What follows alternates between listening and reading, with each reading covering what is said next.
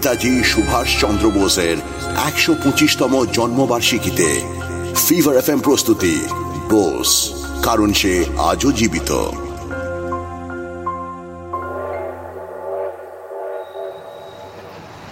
কলকাতা থেকে ট্রেন যথাসময় এসে পৌঁছল কটকে।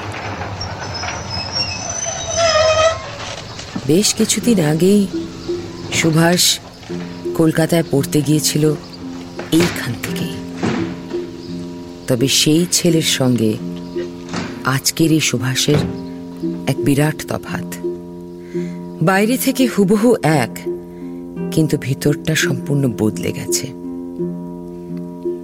ঘরের ছেলে ঘরে ফেরায় খুশি হয়েছিল সবাই, কিন্তু একই সঙ্গে ছিল সমান উৎকণ্ঠা।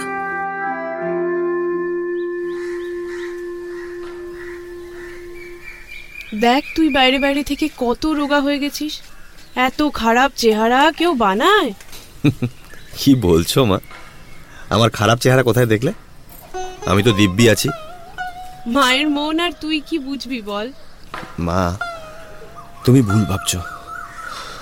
আমি খুব ভালো আছি। বাবা আমায় একটা সত্যি কথা বলবি তুই? কবে আবার তোমার মিথ্যে কথা বললাম? তুই সত্যি তোর ওই প্রফেসরকে মেরেছিস? বল বাবা আমার দিকে তাকিয়ে একবার বল। তোমার কি মনে হয় বলো তো? তুমি তো তোমার ছেলেকে ভালো করে চেনো। বলো। জানি বলেই তো যা শুনেছি ঠিক বিশ্বাস করতে পারছি না।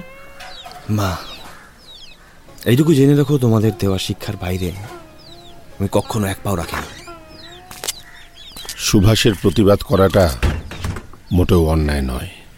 বাবা আপনি হ্যাঁ আমি তাই মনে করি।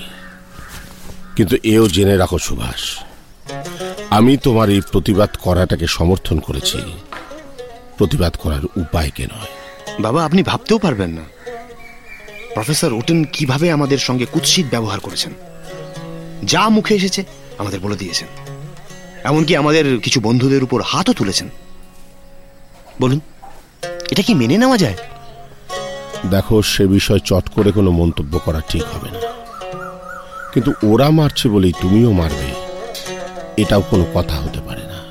কিন্তু বাবা সুভাষ তর্ক করো না। এখন তোমাদের জোয়ান বয়স রক্ত ফুটছে তাই মনে হচ্ছে এভাবে জেতা যাবে। একটু অভিজ্ঞতা হলে বুঝতে পারবে এমন করে বেশি দিন চলে না। বাবা আমি আপনার সব কথা বুঝতে পেরেছি আমি মানছিও। কিন্তু ওই সময়কার পরিস্থিতি যা ছিল তাতে এছাড়া অন্য আর কোনো উপায় ছিল না। বিশ্বাস করুন। না আমি মানতে পারলাম না তোমার কথা। আরে সুভাষ তুই এখানে? আর আমি তোকে সারা বাড়ি খুঁজে মরছি। ও- বাবা আপনি? ঠিক বুঝতে পারিনি। কথা বলছিলেন ওর সঙ্গে। ঠিক আছে আমি পরে আসছি। না শোনো। দাঁড়াও। আমি তোমাকে ডেকে পাঠানোর কথাই ভাবছিলাম। কেন বাবা? কিছু হয়েছে? বলুন না। সে খবরও আমায় বা তোমাদের মাকে দেবে না। তুমি ওর প্রিয় মেজদা। দেখো তোমাকেই খুলে বলে কিনা। এই সুভাষ কি হয়েছে রে? আমরা তো বুড়ো মানুষ। আমাদের মতের সঙ্গে তোমাদের মত মিলবে না। ও আমাদের সামনে স্পষ্ট করে কিছু বলতে পারবে না। আলাদা করে নিয়ে যাও ওকে। কথা বলে দেখো। কি হয়েছে রে সুভাষ? বলবি তো? বাবা কি বলছিলেন? মেজ দাদা বাবা আমায় বলছেন যে আমি ওটানের সঙ্গে যা করেছি তা ঠিক করিনি। যদিও প্রথমেই বললেন যে উনি আমার প্রতিবাদ করাটাকে যথেষ্ট সম্মান করেন। হ্যাঁ তাহলে অসুবিধে কোথায়? উনি কিছুতেই বুঝতে পারছেন না যে ওদের সঙ্গে এমন ব্যবহারটাই করা উচিত। না হলে ওদের উচিত শিক্ষা দেওয়া যেত না। হ্যাঁ যা হওয়ার হয়েছে ঝোঁকের মাথায় হয়েছে। কিন্তু এখন আমি তোমায় জোর গলায় বলছি সেই ঝোঁকটা ঠিক ছিল।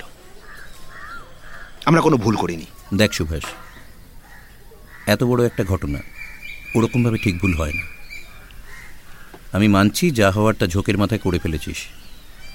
কিন্তু তোর কথা থেকে তো এটা স্পষ্ট যে এর পেছনে যথেষ্ট ভাবনা চিন্তা ছিল। কি? তাই না বল? হ্যাঁ ছিল। কিন্তু আমরা শুরুতেই কখনো ভাবিনি যে ওটেনকে মারতে হবে। ওটেনকে কিন্তু বেশ কিছুবার আমরা সাবধান করেছি, আমরা প্রিন্সিপালকেও জানিয়েছি। ওর অসভ্যতার ব্যাপারে। কিন্তু কোনো ফল পায়নি।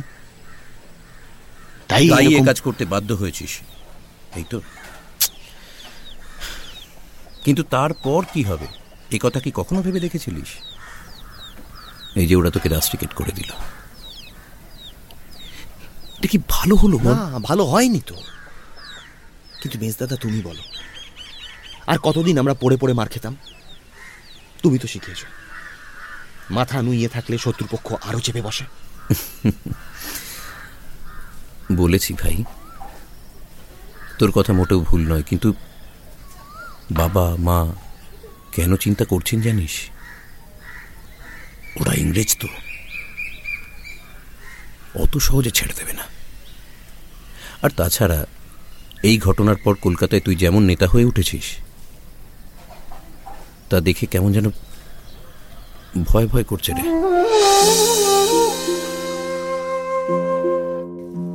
সুভাষের প্রতিবাদ, ঘুরে দাঁড়ানো, বহিষ্কার। সব মিলিয়ে মিশিয়ে তাকে নেতা বানানোর সঙ্গে সঙ্গে তার বাড়িতে বাবা মায়ের কাছে পুরো বিষয়টা করে তুলেছিল অনিশ্চিত। সুভাষের ভবিষ্যৎ নিয়ে তারা কি ভেবেছিলেন আর কি হলো, তা আমরা জানব পরে। কিন্তু কটকের ছাত্র সমাজেও তো সুভাষ হয়ে গেছিল কাছের মানুষ। তারা কি ভেবেছিল, করেছিল, এসবই আমরা জানব পরের সপ্তাহে। শুনছিলেন ফিভার এফ প্রস্তুতি। বোস, কারণ সে আজও জীবিত। অভিনয়ে প্রয়াত সৌমিত্র চট্টোপাধ্যায়, ঋত্বিক চক্রবর্তী শিলাজিৎ মজুমদার, রজতাভ দত্ত, বিশ্বজিৎ চক্রবর্তী আর নারেশনে রূপা গাঙ্গুলি। আপনি শুনছেন এইচ টি স্মার্ট কাস্ট আর এটি ফিভার এফ এম এর প্রোডাকশন HD Smartcast.